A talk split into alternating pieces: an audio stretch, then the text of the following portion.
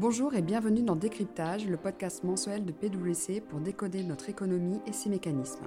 Je suis Aurélie Picosson et tous les mois j'accueille Stéphanie Villers, notre conseillère économie, pour une discussion autour d'une actu éco. Bonjour Stéphanie. Bonjour Aurélie. Ton dernier décryptage, que l'on peut lire en intégralité sur le site Let's Go France, est consacré au financement des entreprises françaises. Aujourd'hui, les taux d'intérêt proches de zéro, c'est fini. Se financer par l'emprunt devient plus coûteux, on voit que les entreprises continuent de maintenir leur niveau d'investissement. Comment tu l'expliques?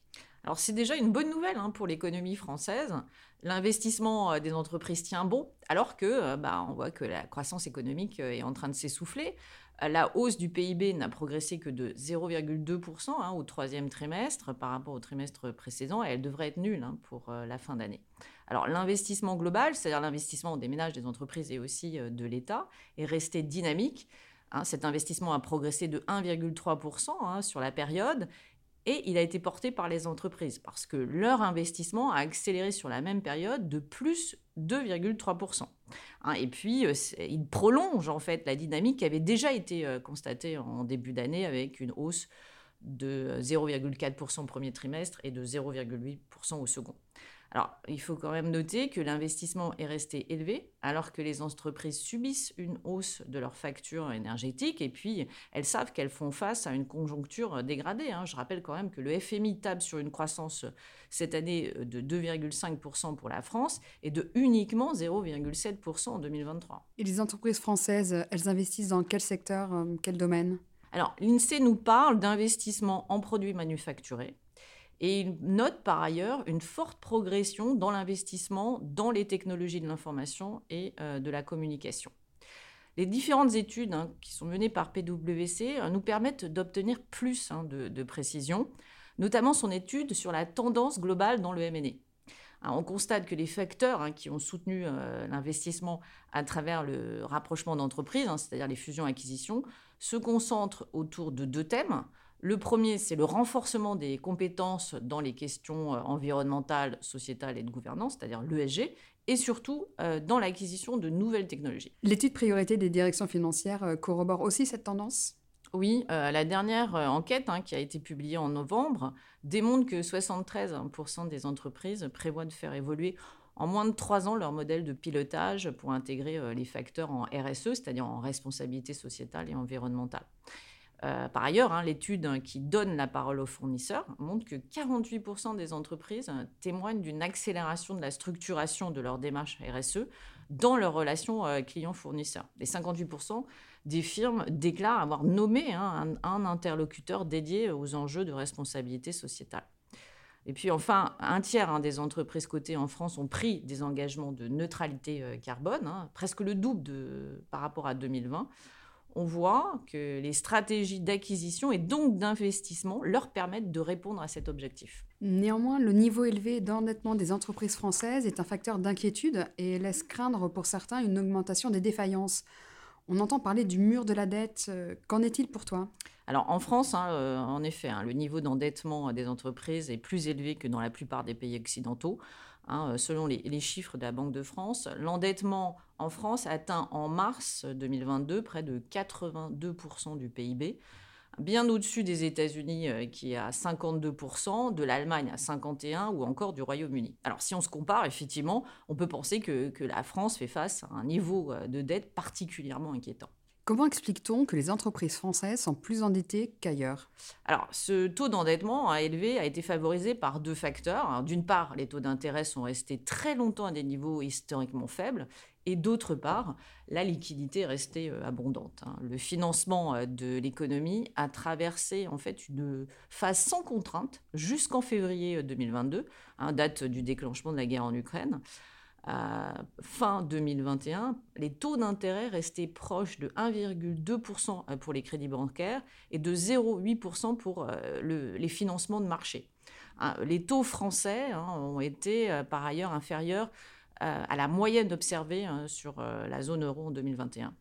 Et les prêts garantis par l'État, ils ont dû aggraver la dette des entreprises françaises Oui, en effet. Alors, mais ces PGE hein, qui ont permis, hein, pendant euh, la crise sanitaire, à près de 700 000 entreprises d'obtenir des prêts à des taux proches de zéro, hein, pour un montant total de 150 milliards d'euros, vont devoir peu à peu être remboursés, avec une date butoir en 2025. Alors, certaines entreprises, celles qui sont en difficulté financière, risquent d'être dans l'incapacité de refinancer leurs dettes, étant donné la hausse des taux d'intérêt.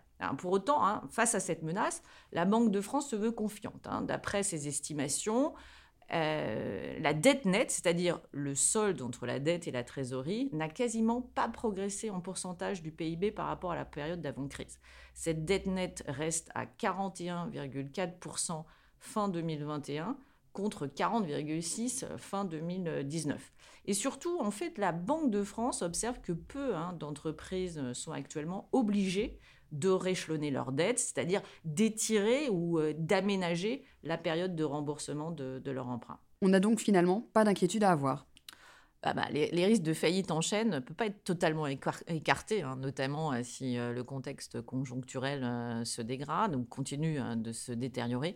Certaines entreprises hein, seraient vraiment en difficulté. Alors face à ce risque, déjà, on voit certains réclamer la nécessité d'annuler les, les PGE.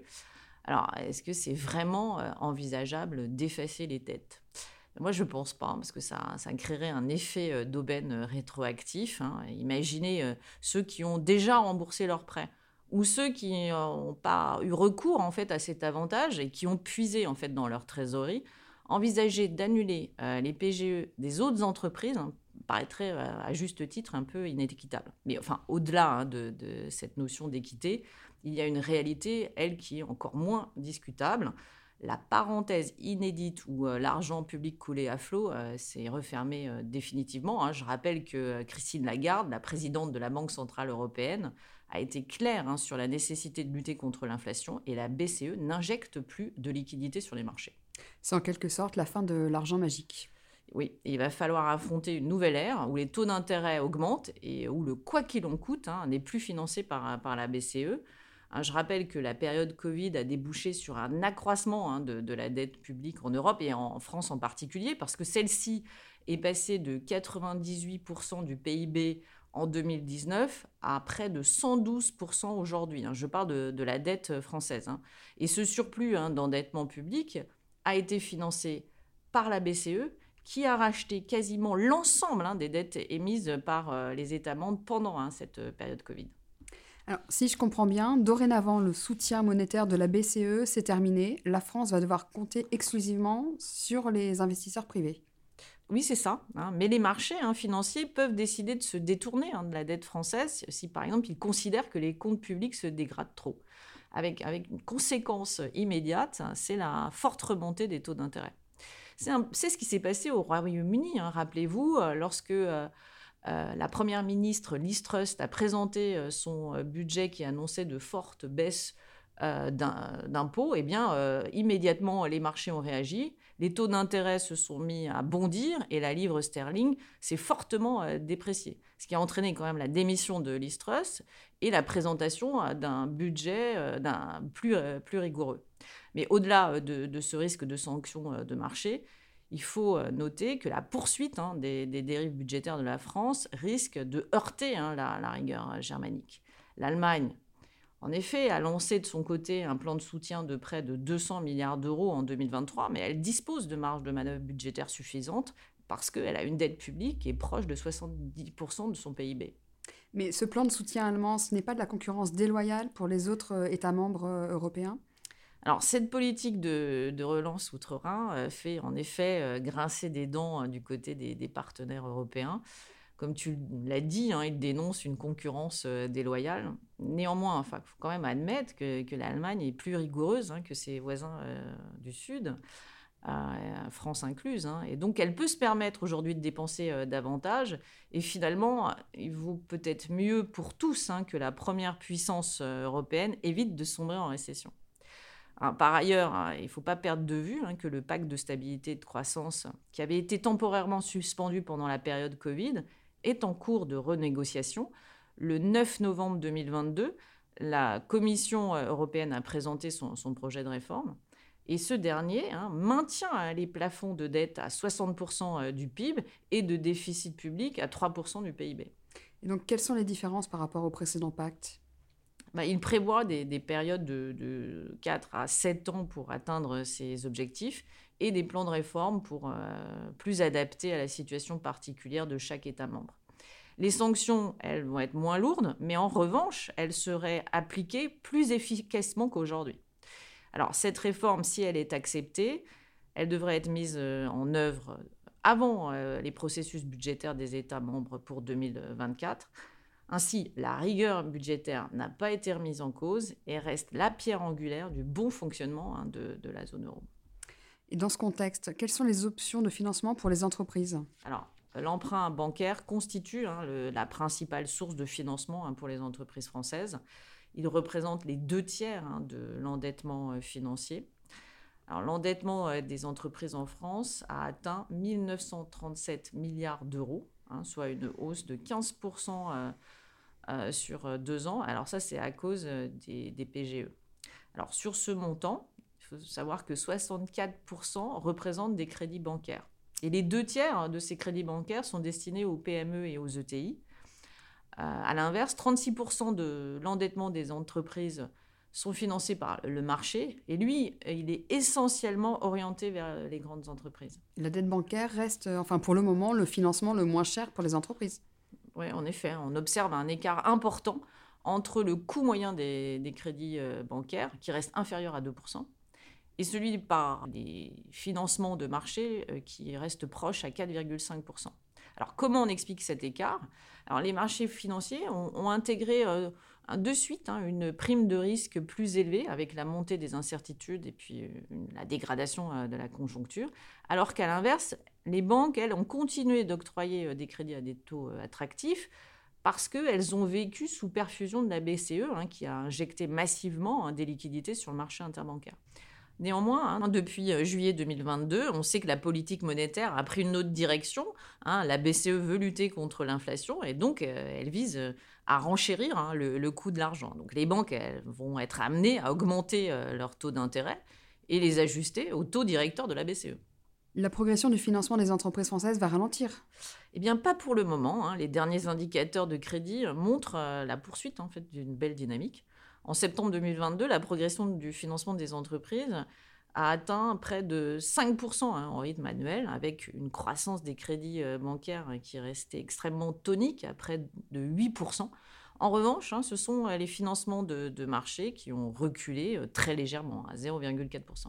Depuis une quinzaine d'années, la France connaît une accélération de la désintermédiation bancaire, avec l'arrivée de nouveaux acteurs financiers permettant aux entreprises de se financer directement auprès d'investisseurs privés sans avoir à se tourner vers le secteur bancaire. Comment expliquer cette nouvelle tendance?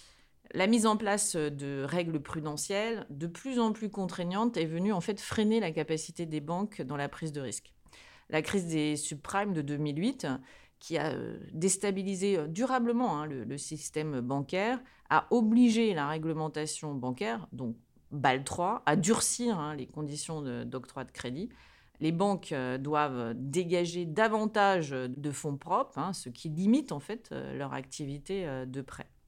Alors c'est pourquoi le, monopole hein, bancaire s'est peu à peu estompé et puis il a laissé émerger d'autres acteurs hein, pour apporter des solutions à la fois plus innovantes et plus flexibles, notamment à travers les fonds de dette privée. Alors comment ils fonctionnent ces fonds de dette privée? Ces fonds de dette privée appartiennent aux organismes de fonds spécialisés qui ont été créés en 2018. Et ces organismes, en fait, peuvent octroyer euh, tout type de prêts aux entreprises dans le cadre, bien sûr, défini euh, au niveau européen. Ces fonds hein, sont plus souples, plus réactifs que le secteur bancaire traditionnel et ils peuvent apporter, en fait, de vraies solutions plus en phase avec euh, le besoin spécifique des entreprises. Ça permet en fait d'élargir le spectre des opérations de financement, tant du côté euh, de l'actif, hein, parce que on peut prêter désormais sous toutes ses formes possibles et partout en Europe, et aussi du côté euh, passif, puisqu'on peut attirer des investisseurs français, mais aussi des investisseurs internationaux. Ces fonds sont aussi une option pour les entreprises n'ayant pas accès au marché de la dette obligataire. Oui, hein, le marché obligataire est quasiment exclusivement réservé aux grandes entreprises. Ces fonds de dette privée alors, offrent une vraie alternative aux PME et ETI qui ont besoin d'emprunter. On peut donc imaginer qu'avec cette conjoncture incertaine, les fonds de dette privée se développent plus massivement pour répondre aux besoins des entreprises. Leur appétence pour le risque est plus élevée hein, que celle euh, des banques, mais quand même, hein, leur financement, il faut le dire, reste plus cher que celui hein, des crédits bancaires euh, classiques.